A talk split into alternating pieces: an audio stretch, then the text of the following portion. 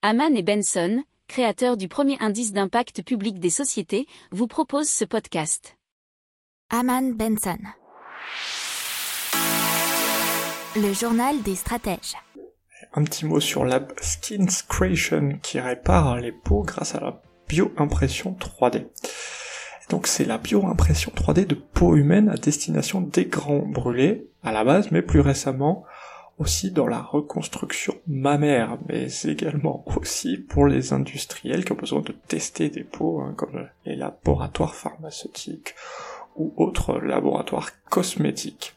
Ils vendent donc des échantillons de petites peaux synthétiques de peau humaine sur mesure fabriquées grâce à des cultures de cellules. Euh, c'est une technologie qui est de plus en plus ciblée par les sites industriels et donc qui leur permet de tester et développer leurs produits.